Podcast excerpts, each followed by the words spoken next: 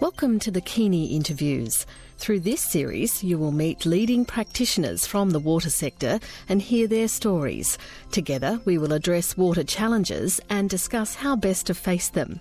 Kini is the Malaysian word for current, and this initiative promotes the flow of ideas within the water sector.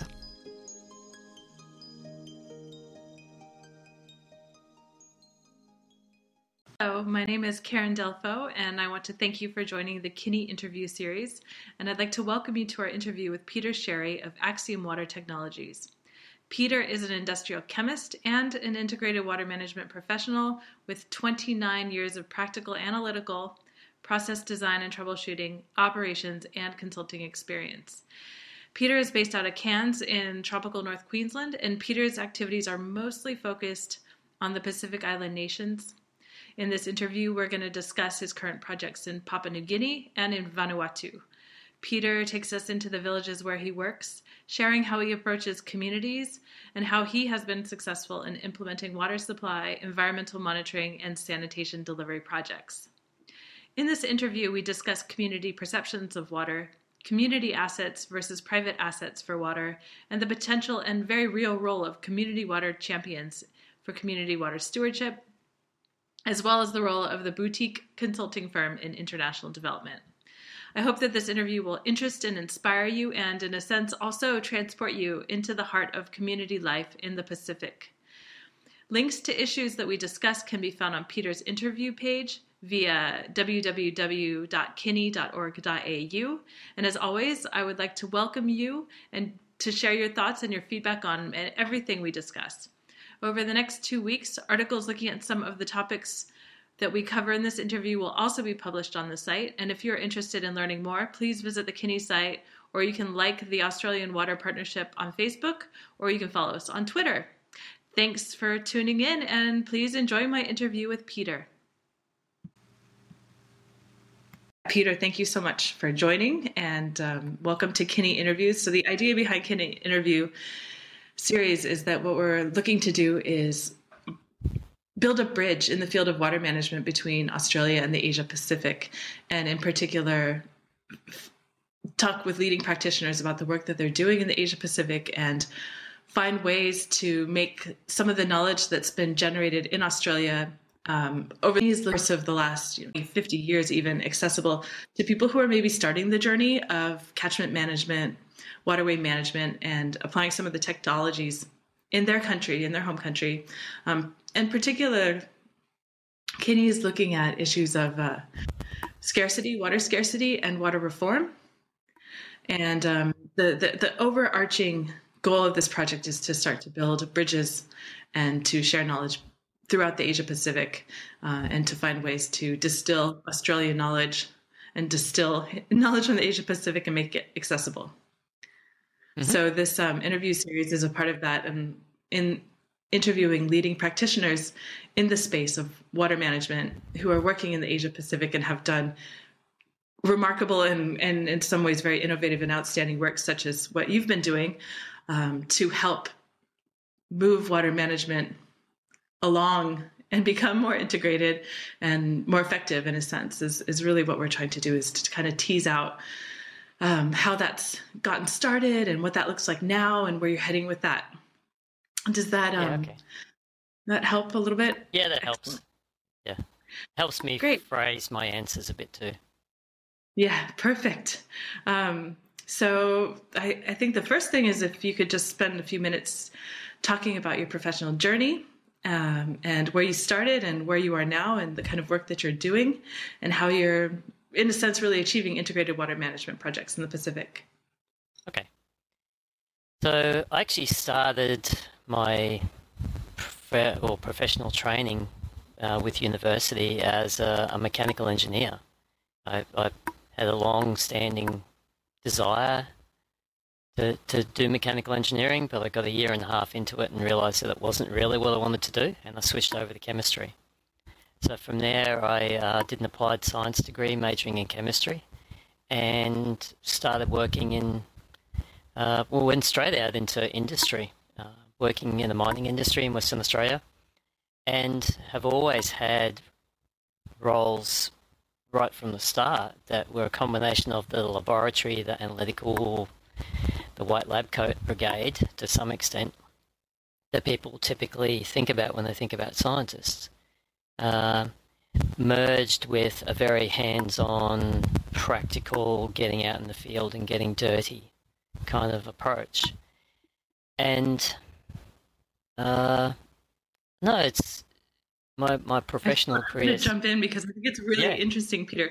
I also, uh, my first job out of university was also in the mining sector, and I was a gold and silver explorations geologist.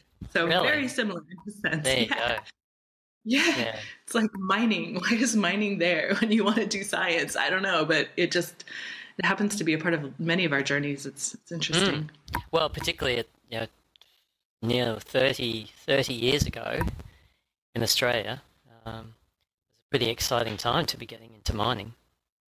Uh, I was I was interviewed for a, a you know, for a chemist role in in Tom Price with Hamersley Iron, uh, and had the job before I finished uni. So that was a good incentive to yeah get through final exams. I tell you. Um, yeah, so went and lived out in the desert for four years, uh, starting at Tom Price, and then moved to the coast at Dampier, and got to do cool things because I was one of two, yeah, two scientists with any sort of any sort of appropriate background. There was we had a few ecologists and botanists on around sites, sort of scattered around doing things. But because I was one of two people who knew anything about chemistry or physics, I got to be the, uh, second uh, radiation safety officer for the site, which meant I get, got to go crawling around in the bottom of crushers, checking radiation density gauges. I learned how to drive haul trucks, you know, like 160 ton haul trucks, like driving a small house around. Um, because we had to do that because we had to go up in the mine and be moving around checking things. So we had to knew had to know what it was like trying to drive those things and see around you. So that was pretty cool. Um, I managed managed teams doing sampling from ships while we were loading iron ore, uh, and all through this I was pro- doing a lot of spectroscopy work, so X-ray fluorescence, um, another instrumental technique. So doing doing a lot of chemistry, but a lot of it was field based as well as supervision. So a bit of bit of trial by fire. My first job, I was notionally supervising guys who were at least 25 years older than me, and yeah, going out and managing miners when you're straight out of uni. And I was fairly quiet, retiring sort of a young fella. That was a bit of a bit of a, a, a test, but um, so I've always worked in. But that's how you learn, places. right? You just got to get kind of thrown into it. Yeah, and, and, and put yeah, yourself. That, yeah, at that point, I mean, the, there's there was an X-ray spectrometer on site at Tom Price that was the main, you know, the primary grade control tool for everything coming out of the mine, and it would break regularly because it was old. So um, the you know, management said, "You're a scientist. You know how to fix it." um, so for the first two years on site, I had the highest phone bill of anyone on site, including the general manager. Um, because I yeah, would especially thinking this was like pre-Google, where you couldn't just oh, like oh, yeah. zip out Google's. You're like, oh goodness, how do I actually fix this? Yeah, I mean, mechanical engineering, please kick in now. yeah, fortunately, I'd done yeah, I'd done enough electrical stuff, and I was, I'd always dabbled with a bit of electronics as well. But this was all valve, yeah, valve technology, um, primarily in the electronics. So I just basically get my toolkit out in the X-ray room, put the hands-free phone on, ring Philips in Perth, and say, right, this is what it's doing. Talk me through. Yeah. I learned a lot. How long? How long did you end up staying in mining for?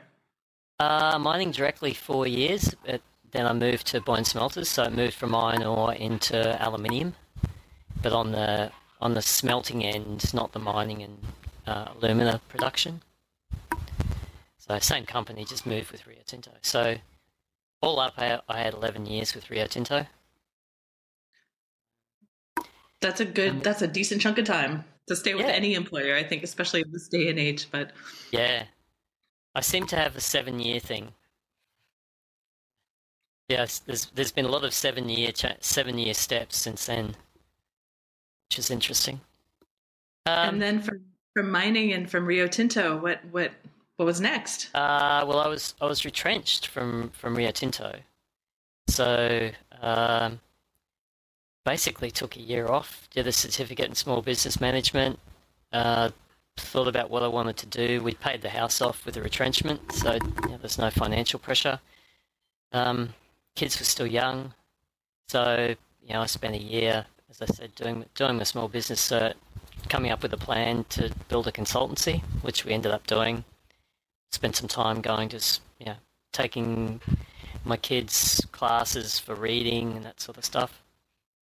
Um, so from there, uh, set up a, a practice consulting in industrial spectroscopy. So doing training, calibrations, helping people with instrument selection, that sort of stuff. So did that for four years, and towards the end of that, I actually got contacted by a friend who knew I was a chemist and knew I had a background in water quality as well from the from the lab days, and got into troubleshooting water treatment plant through that. Went went got a five a five week contract on this site, on a particular site, and was still there five years later because they just kept asking me to do stuff. So uh, that was cool. It sounds like you're the ultimate sort of troubleshooter resource in a sense. Yeah, anything with engineering, water, chemistry, this guy can probably figure out what's going wrong and, and figure out how to fix it. So that became your your niche in a sense, I would say, yeah. huh? Yeah, and um, as a result of that, so that my my my friend was working for a company called Betz Dearborn, which became um, GE Infrastructure, Water and Process Technologies, was bought by them. So while I was doing this work at the oil shale project, his boss said, "Hey, we've got this problem on another site." So I started contract subcontracting to them, and then got to the point where I was best job interview I've ever had. I was flying back through Melbourne and had about six hours layover, and the, the general manager called me in, sat me down, gave me a cup of coffee, and just put a notepad and a pen on the table and slid it across towards me and said, "Write down a number. How much will it cost for you to come work for us?" so that was uh, that was interesting. That must have been kind of a amazing experience to yeah, it was daunting and you're like, how do I price myself? I don't even know what to do with this situation here. Yeah. Mm. Yeah, so I did that. And so, it, and out of that, I moved into more training with specialty chemicals and, and really specializing in desalination, advanced water treatment. So again, I became a bit of the troubleshooter.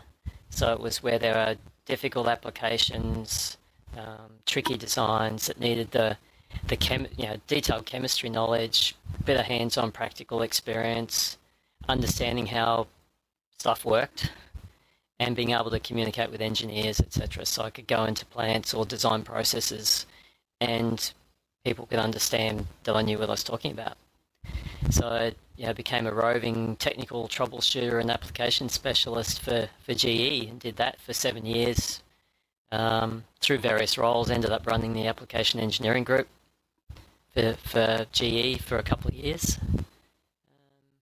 Um, and then got just got sick of that with the, the GE commercial pressure, basically, and um, jumped ship and went to work for GHD as a consultancy. Um, I'd, I'd brushed shoulders with a few people from GHD during the time with GE, and you know, thought, oh, this seems like a reasonable sort of organisation to go work for, and did. I did all sorts of stuff. And I've probably worked on 100 and I think I've, I've counted, I've worked on about 150 projects in seven years. Some of them were very small, some of them were huge. So I ended yep. up, I ended up. A lot of overlapping, I'm sure, of different projects as well. So yeah, that's right. So it sounds like through the course of working with mining and then with GE, you were really able to refine and spe- specialize in your approach to troubleshooting and multidisciplinary approaches to you know solving problems in this sort of water chemistry space and yeah. then you were able to take that and then just kind of almost blow it up with your consulting job and apply it in so many different contexts, almost um, really above and beyond the the limits that the other companies maybe had held you inside of. So that sounds like a just yeah. a great process to go through. Yeah, um, you know, like points, you know, Rio Tinto trained me very well for me to leave.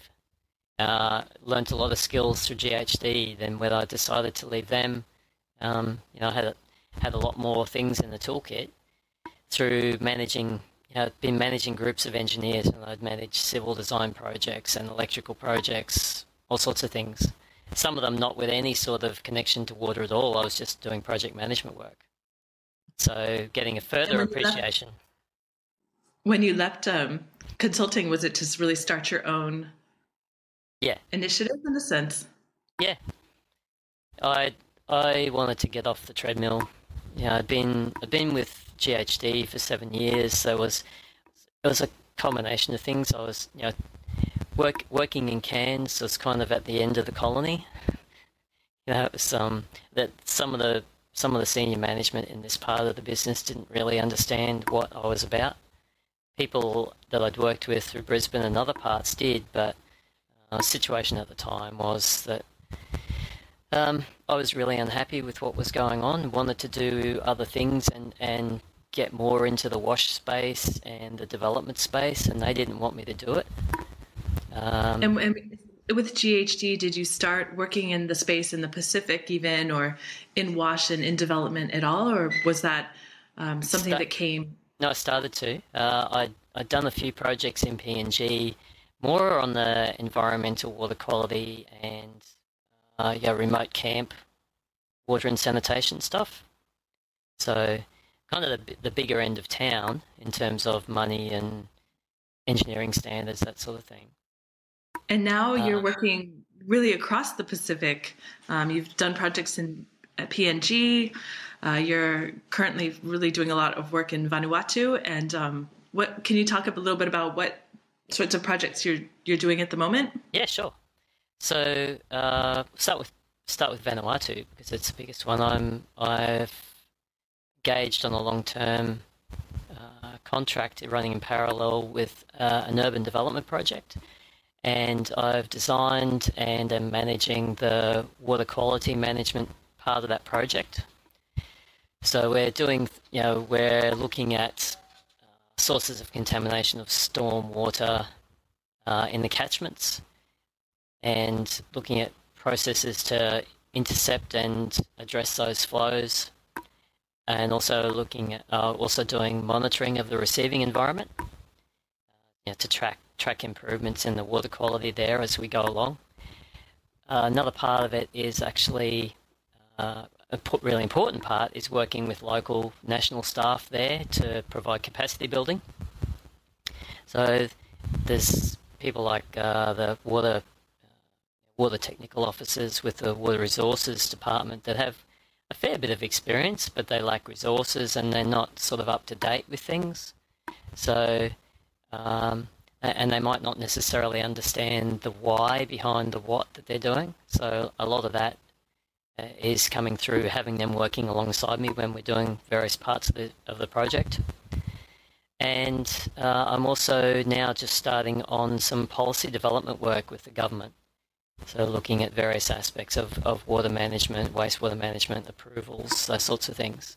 So starting to get more into the into the governance side of things and you know, helping to create a more holistic approach to what they're doing and a, and a coordinated, integrated approach to what they're doing about uh, you know, various water resource management of various water resources in the country. So that's pretty exciting time. It's a it's a great so project. As, as, um, as a big like policy wonk governance nerd, I'm quite curious kind of where things are at in terms of um, water governance in Vanuatu. They they have some reasonable policy frameworks, but a lot of it, I don't I don't want to be overly critical. Um, a lot of it is um, a bit toothless. Probably issues of implementation. I am just guessing. yeah. Um, yeah. Yeah, a bit like PNG too. They they the policies are reasonably framed, but they they don't go in my view, quite far enough into detail. Um, a lot of it's you know, fairly high level statements that say you won't do this, but they don't provide, any, or you, you know, you shall provide good, you know, good clean water, but there's no metrics, and there's no there's no frameworks about for for monitoring, management, enforcement, uh, and and no penalties. So you know, we're starting to develop that sort of stuff, as well as looking for revenue opportunities because you know, in, in, Australia, I don't know about elsewhere, but certainly in Australia, we're used to having to pay for permits to dispose of wastewater. That, sort of thing. So those sorts of systems don't don't appear there, and the government's just providing facilities for, with no revenue stream to help cover the costs. So we're exploring some opportunities for that as well. It's kind of an it's an exciting kind of space to work in if you have the political will to actually implement responsible water management and integrated water management it's it, then it comes to an issue of sort of prioritizing okay where do we need to start yeah. how do you actually start? I think that's a real question that a lot of people who are working across the asia pacific have is like how do you actually start? Where do you start? You you have you have political will and that's critical but sometimes a lot of times i would say um, these these upper level or high level policy statements that come out of the government are less effective in mobilizing action than, say, community based statements or regional statements where people have a direct connection with the decision maker at the local or regional level who are saying, this is a huge priority for us and this is how we're going to take it on. So it's like, in terms of the governance, you have this spectrum um, and you have all the right things happening at that very high level. But how do you prioritize and how do you how do you actually get started? What's what's been your experience? Uh money money money helps um in in the in the pacific you need uh, a donor who's prepared to assign resources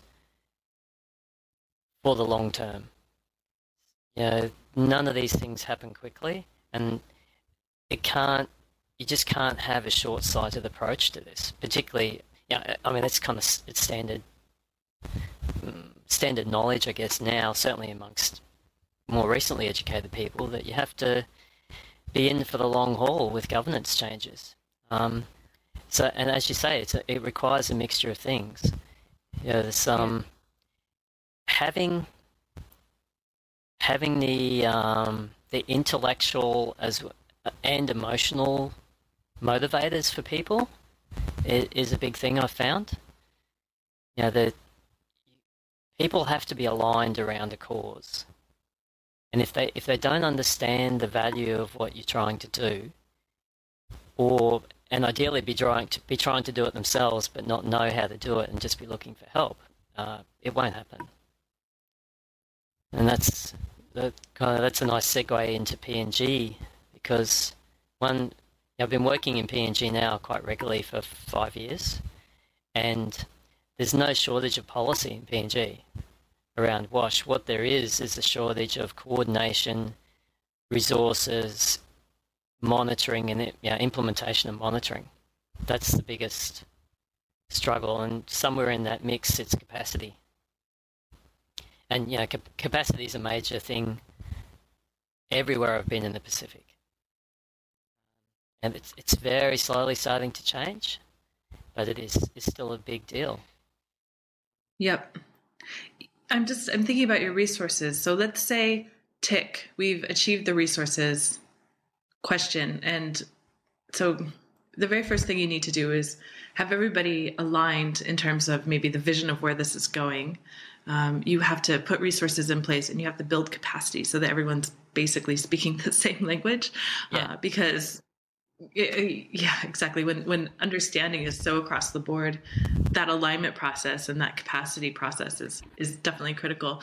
And in terms of building that capacity process are there ways that you've worked that you found to be particularly effective? I'm thinking about um, one of the fundamental learnings coming out of some of the other work that's happened in the region is that if you don't understand the resource from a geographical perspective from a hydrological perspective you can't actually start to implement any sort of initiative or on the ground decision making effort um, because you don't have that that information or that data. Is this something that you're also experiencing working in, in um, Vanuatu or PNG? Is, the, is there a process of really saying, okay, in terms of building capacity, we need to understand the resource. We need to get everybody up to speed. We need to agree upon the numbers um, because if there's one impression on this side, oh, we have plenty of water, and the other side says, no, no, no, we're running out of water, and there's no actual data to back that up. That makes it very difficult to actually implement a nuts yeah. and bolts project. Yeah, definitely. And I'm interestingly with uh, the work I'm doing in Vanuatu and the work I'm doing currently in PNG are really at opposite ends of the spectrum in terms of uh, the magnitude of water resource management that I'm looking at, and in lo- in some ways in, at opposite ends of the spectrum in complexity. Because while I'm Vanuatu is is really well, it's mostly centered on Port Vila. We're really looking at national policy and, and national processes, whereas the work I'm doing in in uh, PNG is current, is really set, uh, focused on a couple of villages, which is great because um, it lets you get right down to the nuts and bolts and the detail of understanding people's beliefs. So, I guess to try and answer the question in terms of assuming you had re- assuming you had the financial and, and human resources, it is, I think, absolutely fundamental. Uh, where and I think where I've been successful is to invest a lot of a lot of time up front, just spending time with people and listening and inquiring. Um, and it, it sounds kind of simplistic, but it's it is really as simple as that. It's taking you know understanding what the local people's perceptions are of what the situation is, as well as the reality, understanding their issues and concerns, frame, then framing that back to them in terms of the technology and possible solutions and working with them to develop a pathway forward. It's just it's, it's kind of classic IWM theory, but it's sharing different inf- aspects of the information to work work through the process together, and that's what I do. Um, and Peter, can you talk about what that actually looks like in these communities, both at the government level and also uh, at the community level? I'm, I'm thinking, you know, um, with my my chat with Chris last week, it's about you know sitting down and having a cup of tea. Um, with people in India and just really, you know, having a really good translator and being able to just get on the same level and really have a real conversation about these issues. Um, and I'm just wondering, what does that look like? Um, I'm I know that you and I have spoken before about sort of gender issues as well, and um, it would just be interesting to kind of explore what the dynamics are of yes. starting those conversations at, at both of the levels that you're working with in both of the countries. Okay, so starting with the village in PNG, where where I've been introduced to villages so far, it's been through a champion from within the village might be a one of the elders, one of the senior landowners, but then who then acts as a facilitator to introduce me to people, be a cultural guide. But beyond that, in terms of what it what it actually looks like, it really is about sitting around under the trees with people. Um, when I go to when I go to PNG, most of the time I, I stay in the village. You know, I'm, I'm I'm there 24 uh, 7. we, I'm walking around the villages. People can come up and talk to me at any time. So it's, and it's a combination of unstructured time, just being there and observing, getting to understand the, the ebb and flow of life and how water, in, in this case, how water and sanitation issues and constraints play out. Um, and by doing that, both you get you get both a, a very high rate of learning about how people actually do things through both um, them telling you and also just observations of things that they don't even think about. So, you know, for example, you see in one of the villages, I'm normally up pretty early. I see people hanging around, or the men hanging around particularly, they just got a towel around their waist and a toothbrush. And the first time I saw that, I couldn't work out what was going on. And then you start watching, and you think it's because, okay, they're watching to see who's gone down to the creek or down to the river. Whether there's someone down there, if it's someone that they're, you know, it's culturally appropriate for them to go down and bathe next to or go to the toilet in in the proximity of. So, just un, you know, getting that deep understanding of how the social and cultural things play into the physical reality and attitudes and perceptions around water management and water access and sanitation is really really critical. So that's that's one extreme. You know, it is it really is sitting down having a cup of tea. I spend a lot of time in PNG sitting under trees in the village, talking to the men, talking to the Marys. Different times a day, usually more often during the day in the villages I'm in, it's women that are around in the village because a lot of the men are off working. Um, yeah, most of the, a lot of them have jobs or they're off they're off fishing or doing other stuff. So it's mostly the women in the village, and then more in the evening, the men tend to be around.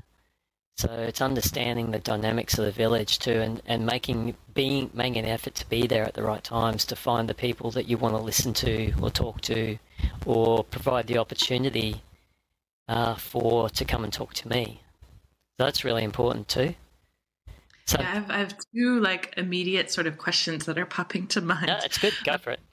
Based on these like this this description that you're providing, I'm wondering with the champions that you engage with who sort of open the doors to allow you into these villages are there certain qualities that you see in those individuals um, that are consistent across the villages that you work? I mean there's probably a um, maybe some additional education that that person has received or somebody's very astutely aware of a particular water management problem needing to seek out some outside expertise to bring into the village or um, studying abroad or language skills or communication skills or um, maybe a higher social level within so that's one question. It's just kind of like what is what do those champions look like? And the other question um, and and I, I, don't want to like double whammy you with questions but i'm thinking okay. about the perceptions the perceptions of water in a community is very different than our perception of water and i remember um, I traveled throughout Indonesia and wanted to go swimming in the uh, in the sea often. And of course, like you know, you can't go swimming really in a swimsuit or anything like that. You have to be wearing all your clothes. And yeah, they, some some communities would look at me and just be like, "Well, why would you do that?" Because when you'd walk on the beach in the morning, it would just be like turds. You know, people would yeah. see that as their toilet, and it's it's a totally different perception of the water. And I was just wondering if you could speak a little bit more about that as well. So two two kind of big questions, but um, those are just my thoughts from your from your little story there. Yep. Okay. So the so the first one about characteristics of the leaders. Um, my I guess I think the main common the main thread I see is that they are res- respected traditional leaders typically what I've seen. Relatively small set, but the people that traditional respect and traditional uh, vested leadership, traditionally vested leadership responsibility in these communities is a big deal. To a, the the government, you know, role vested leadership or authority carries less weight.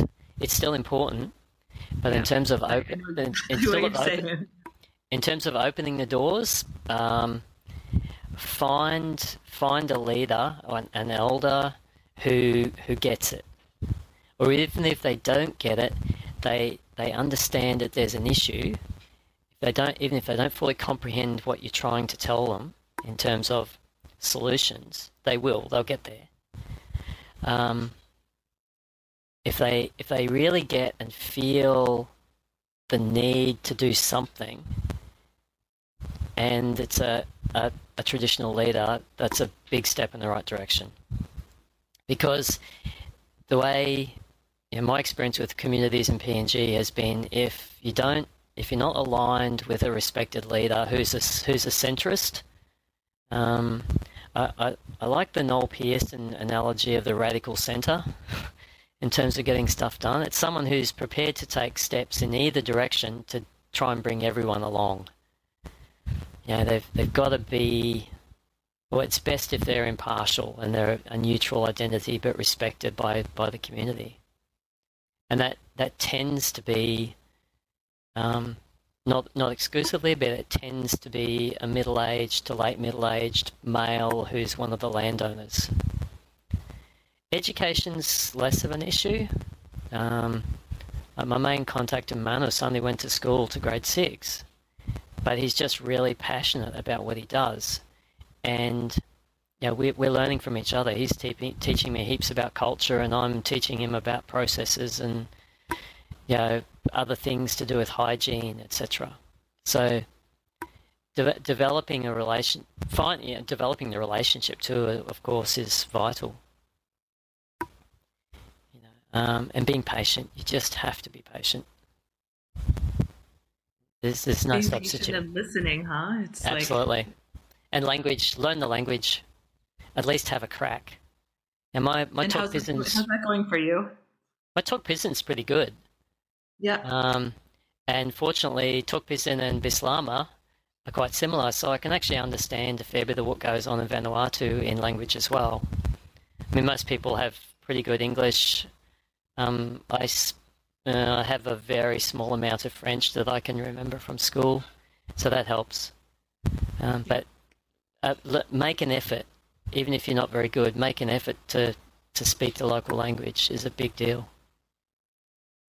Yeah, even just and, probably learning basics, you know, those those 10 essential words that you're going to be using in every conversation yeah. probably makes such a big difference for just opening opening people right. to being wanting to speak with you, I would imagine. So you don't actually work with a translator. Is that correct? Um, I in in both countries, I will go. Did they just say X? yeah, to someone who's who know, knows Eng- whose English is pretty good. Um, so there's no official. I don't take an official translator with me. No.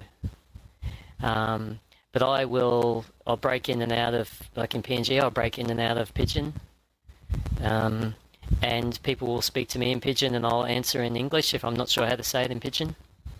And that, that's often the case too, because I find that, particularly in PNG, a lot of people can understand English to a greater extent that they can speak in it. I have the same thing in, in Pidgin. So they can ask me a question or tell me something in, in Pidgin and I can reflect it back to them in Pidgin or and or English to check understanding. And if they find then, because then they say, oh, that's how you say that in English. Particularly when it's around some of the you know subtleties around culture and perception about things. Having that having that bilingual approach is really good because because you can reflect those things backwards and forwards. Yeah.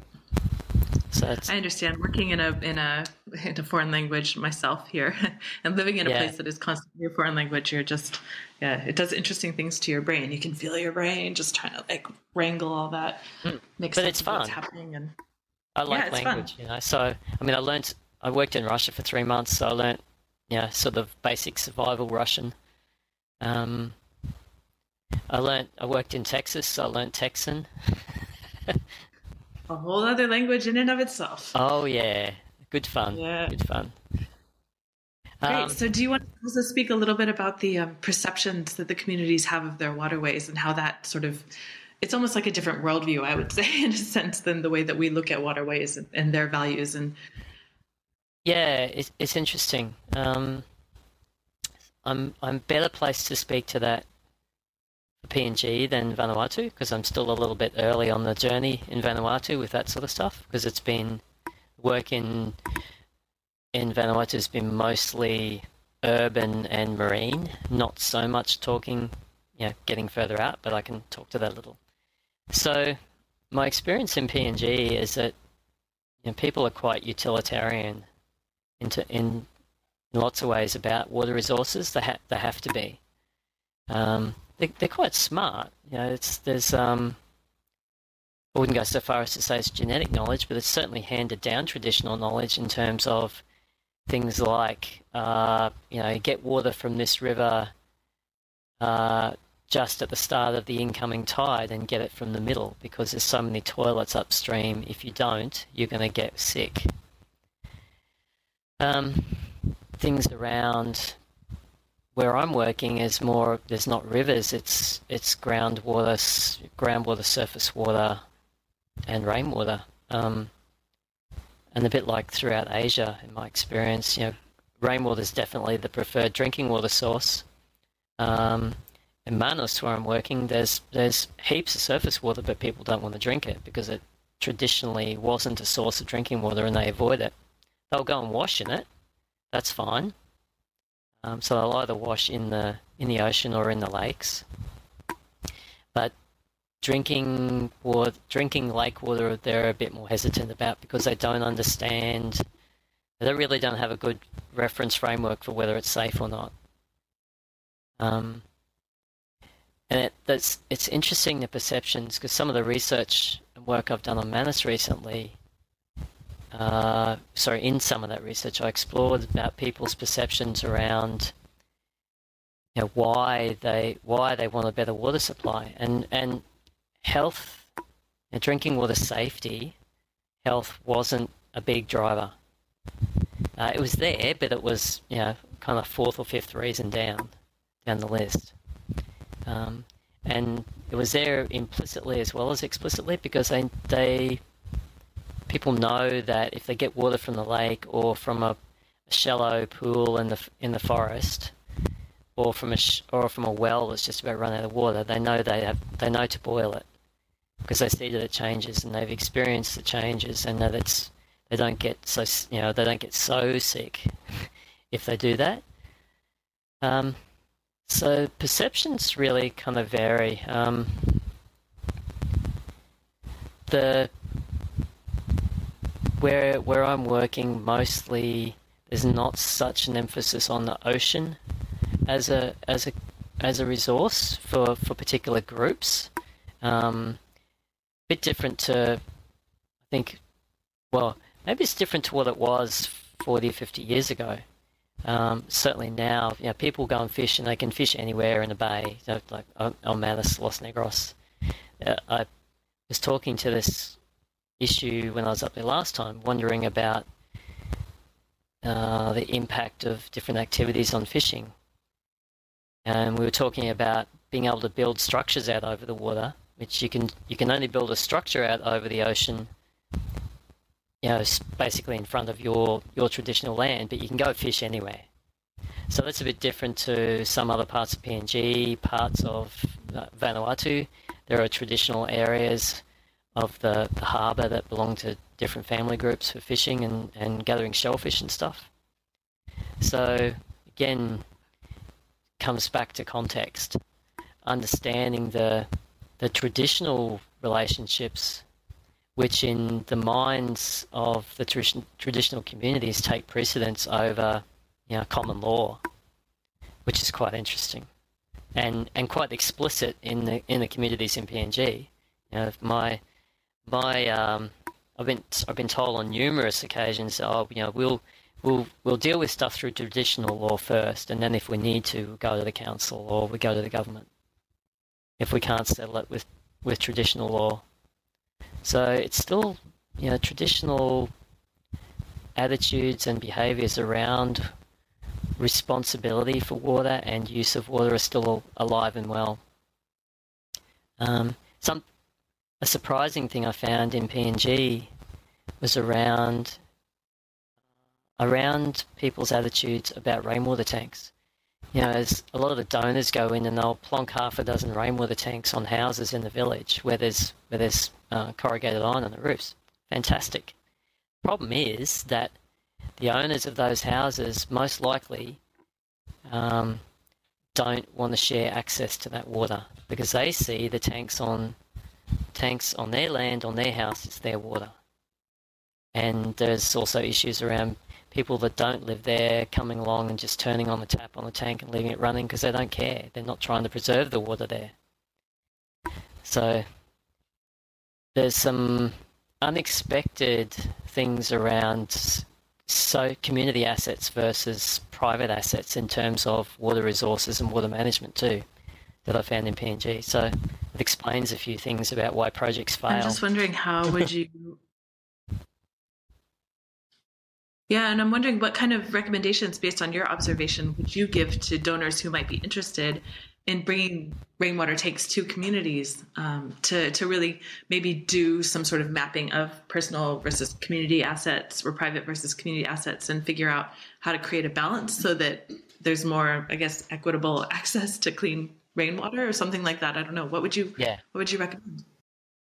In lots of ways, I think the simplest recommendation for, for donors is to not go into villages and put, you know, one 10,000 litre tank with you know, five square meters of roof over it in the middle of the village. A, it's not enough. It's only going to last, you know, a few weeks after it rains. Um, you need to. A, better approach is for communal assets to be sufficient and appropriately distributed. So, having a combined approach of doing things like um, you know, if the community needs a central meeting place, which the you know, a couple of these villages that I'm working with really do, they they need a, a big meeting structure. You know, that could be 70, 80, 100 meters squared. Build something that's relatively cheap, lots of roof area, and put a dozen tanks on or half a dozen tanks on it. So there's actually a sizable, substantial community asset there that people will take responsibility for. I think having the distributed tanks is a good idea too, but they need to be people need to be appropriately engaged with it first. Some yeah, some people in the villages are fine with that. There's a couple of the landowners that I'm working with that have reasonably large houses with corrugated iron roofs and they have a, a communal tank on their house because they get benefit from it, but not everyone sees it that way. And then what about this issue of this disconnect again between people who understand the value of the resource and people who do not? So there's this even if you create this amazing community asset, if there's still this wasteful behavior that happens, I mean, how do you how how does that how can that be built into a project to yeah to encourage people to value the water resource and not just let the tap run and, yeah. and waste it some of some of it is strategically putting the assets like in schools, for instance, because like one of the focus areas, the focus area I'm working on at the moment is water supply for two schools, and then any surplus is available for the community.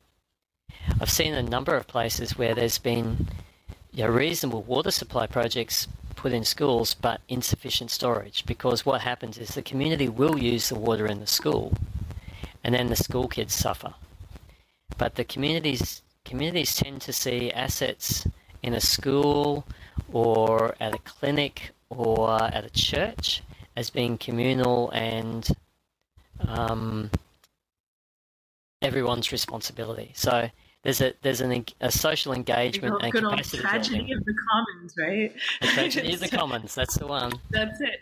Once again. Absolutely. If it's everyone's, it's no one's. Um, and the whole. So, yeah. I really like the idea of having a community nominated water manager.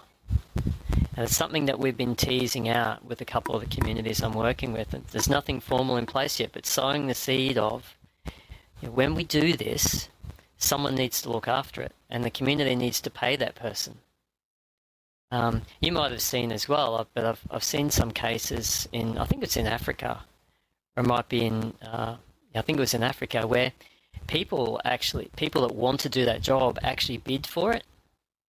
So they say, you know, I, I will provide three pigs and two turtles and five bags of rice as a contribution to the community now because I want this job. And then the community pays that person for a year or two years or whatever it is. So that's an interesting philosophy. Um, well, even just I think putting the call out as a professional job and having people just go through what does that job entail? Why would I want to do that job? It creates a sense of ownership in the community because it will make people attracted towards that role, seeing yeah. the value of that role and applying for that role. And, and then once that's filled in a professional capacity in a community, if, if there can be funds, again, it's that question of funds, the first thing. Um, yeah. To support that role, you're on you're well on your way to something. Mm. as long and as that person is not you know corrupt or you know doing things. Hopefully the, the, application process would stop that. Yeah and it as it's really important a as a, as the outsider not to nominate that person be part of the team that might be assessing them. But the community has to nominate and support those candidates.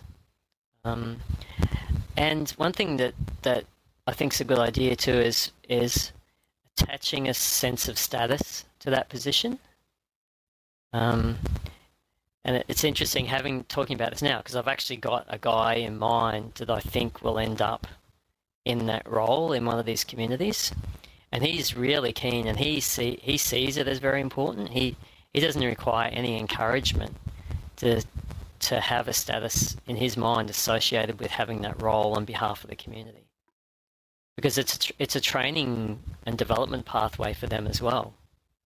You know, because what we will project, you know, projects we're doing will provide training opportunities for that for that person or those people.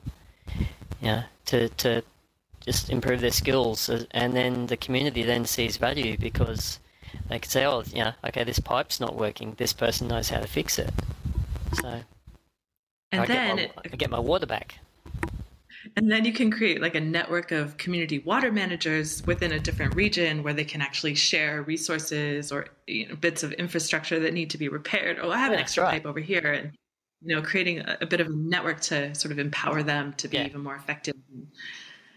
yeah, work together because I think sometimes when you're you have a role that's so responsible, you want to do your very best. You might not always have the resources to know what the best decisions are when things get sticky. You can ask consultants, but you could also ask your peers how would they approach this and would they support you. And um, yeah, I don't know. That's my brain just getting yeah. excited about that idea and putting people together. Yeah, it's interesting. So it's happening then, huh? Yeah, little by little. It's a very, very slow process because, all, well, most of what I'm doing, in fact, all of what I'm doing in PNG at the moment is pro bono. I'm not getting paid for it at this point. So we're in the in the project building phase. I'll get paid later. And I think that's a really good segue also to talk about this balance between kind of passion projects and income projects and as a small consulting firm when you have a lot of knowledge and you have a lot of ideas, how do you actually I guess focus your resources to on one hand make sure that you can continue to do the work that you need to do but at the second side be able to actually affect the change that it sounds like you're really putting into place at the community level in PNG? How do you how do you balance that? Yeah, it's hard. Um, uh, short answer is every day. it, it it's kind of um, in some ways it's very simple. Um, situation that we're in is where there's a where there's a paying client that needs work done, we do it and then the, the voluntary stuff comes gets worked in around that. So basically, you know, paying paying work takes priority because you need the paying work to to support the non-paying passion projects.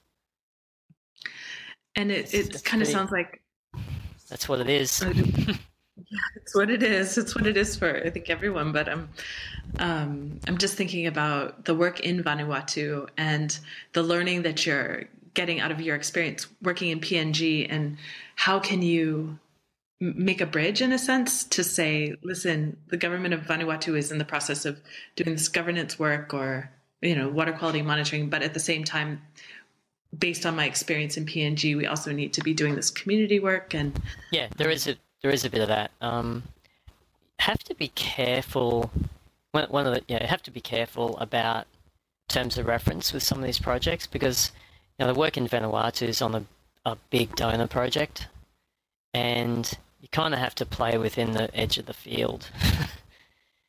you know, um, it, it's I'm, th- I'm there to do a job. You can you can bounce things around and make suggestions about other things, but there's a yeah, there's there's a fine line to walk, and yeah, as any small consultant, we do the same thing. There's a fine line to walk between doing the job that I'm there to being paid to do and being seen to be just trying to trying to generate more work while I'm being paid to do something else. So it is a challenge, but I, having said that, I constantly think about observations, learning information from all sorts of places, and try to see how that can be applied wherever I am. So I, I don't intellectually compartmentalize learnings. Um, I'm, I'm constantly reviewing and saying, well, hang on, we did, you know, this worked in PNG. How, how could we apply that here to what I'm doing? How can I apply that?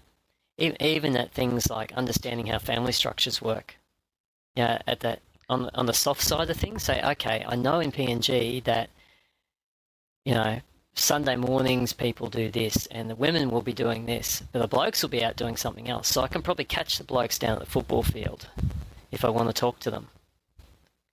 So some a lot of it's on the softer side. Does that make sense? Yeah, and I'm also thinking a lot about um, I don't want to say educating donors in a sense, but it's mostly linking the community knowledge and the community approaches into the donor projects to yes. inform better donor fund allocation and uh, yeah, more effective overall. And it's like, you know, you have that perspective with the rainwater tanks in PNG, but then you're also having that um, and and how and I can imagine that some donors are very open to that. They want a very robust monitoring and, and evaluation where there's a whole process of learning that happens at, at, the practitioner side and the donor side. And then I can imagine that there's maybe donors who are saying, look, you know, our outputs are X, Y, and Z, and that's really what we need to do right now. Um, so I guess you're, you're also managing managing up, managing that relationship at the Absolutely. same time, which is critical because every project should make the next project better. Mm. Right? Yeah. That's and, the idea. But if that, if that learning isn't happening and that feeding up isn't happening, then it just makes it makes it challenging and it makes it wasteful. Yeah. Or it can I, make it wasteful, not yeah. entirely, but as a as a small, yeah, as a basically a sole, you know, sole consultant, there's a lot of challenges, but also lots of ways it gives me the opportunity to be a bit of a change agent because you're not. I don't feel like I'm seen as threatening by by donors. Whereas you know if you get the big the Coffeys or blah blah blah large consulting houses going in and trying to tell the donors what to do, I think there's the risk that they are perceived to be trying to change the playbook. Whereas as a small player, you tend to work more at a personal level. Um, and you know, and I so far I don't think I've actually picked up any work through advertising or and minimal through bids. I only picked up a few a few projects through bids. Most of it's been personal relationships and contacts. So having that personal approach and and using that to get the message out is really important too. Yeah, being being a bit of a change agent. Yeah, which is a great segue kind of towards my closing question. Um, but before we get to that, I'm just wondering if there's anything else that we haven't covered that you think would be important to share uh, for this this initiative, the Kini initiative, um, in particular, maybe any ways that you see opportunities for sharing knowledge throughout the region or building capacity that you know that is a no-brainer to you that maybe is something that I'm we're not thinking about. Do you have any thoughts on that before we move to our closing question? And I see I see a number of different organizations trying to work towards knowledge sharing and and capacity building. Uh, I mean, there's there's multiple organisations that I brush against that are trying to do these things. Um, I guess in an ideal world, you'd have everyone talking to each other, but I think part of it part of that issue where I think a lot of efficiencies could be gained is through the larger organizations like whether it's ADBs or the SOPACs or um, DFAT, whoever it is, trying to engage more with smaller players because we tend to we tend to be very or relatively specialized and working on small projects at a lower level and at a more personal level. And I think there's a lot of insight there to be gained. I know it's not necessarily so efficient or easy for a large organization to deal with small organizations. You know, I've been on the other side of the fence. But I think you know what what this initiative with the AWP is doing is is heading in in the in that direction, and I think it's a good thing from that perspective. Um, I I do all sorts of projects. You know, I've been involved in all sorts of things because you you're in a village and someone says, "Oh, can you do X?" or "Can you help me with X?" You know, um, go, "Yeah, okay." or in a remote, you know, remote mining camp, they say, oh, "Yeah, got a problem with this." If we don't know ourselves, we tend to have a network of other small consultants that we can contact and go, "Hey, how do we deal with this?" It, it's more personal. So what what I'm what I'm hearing is that the the partnership model that the AWP, the Australian Water Partnership, is developing, bringing together people who are working in the region as maybe a more of a, a entity of individuals coming together to be partners in this sort of project is something that you see tremendous value in because it allows the smaller players to learn from the smaller players as well and not just to have these yeah it has it has a potential to. I mean, the packages of work that we've seen so far are really big. um, so yeah, like the, the, the packages coming through from for that from Myanmar are, are quite substantial scopes of work, and I I can understand the logic behind that. What what I look forward to is some opportunities for where there's for smaller players, where there's smaller smaller bundles of work that are maybe interdependent, maybe not interdependent, um, coming out through that process to to allow us to integrate more into that into that network. Um, yeah, I see, I see it's got potential and it's moving in the right direction. And by necessity, it's it's easier. It's part of the same coin though. It's easier for DFAT and AWP to deal with the big guys. Um, so. Yeah, and, and it's the process as well of a government requesting assistance to achieve a certain objective yeah. from another government. And that, that whole process is very different, I think, than maybe the process that you're engaged with as well. But um, what I hear is really there is this potential to bring in the smaller players, to have smaller supplemental projects maybe that can bolster and boost and inform the larger projects to become more effective, something like that. Yeah. Does that sound? Yeah. Yeah. And some of that might might happen, I guess, prior to the main project. You know, where you've got things like, um, yeah, th- there might be a large project being considered that's got uh, a component of national resources. Then there's international consultants, whatever, coming through AWP. Sometimes getting having one or two smaller specialist players embedded with that development team can help uh, finesse the scope so that the larger project works better. And that's where we can add a lot of value because we do tend to have diverse experience. Um, yeah, bringing bringing that knowledge to bear, and also then at the other end as well, doing working on the M and E uh, is I think where smaller players can add a lot of value to that big process because um, you know we're relatively cheap. We don't have a lot of overheads, but we have that diverse experience that we can bring to bear, and we can integrate with various teams quite easily. So excellent. And moving on to the last question is what advice would you give to people, maybe emerging professionals um, or others who maybe have a, a, strong foundation of skills who are looking to get involved in water work, development work, or work in the Pacific? be very, very, very patient and resilient. You need to be resilient. I mean, we started doing this three and a half years ago, and it's only now really starting to get legs.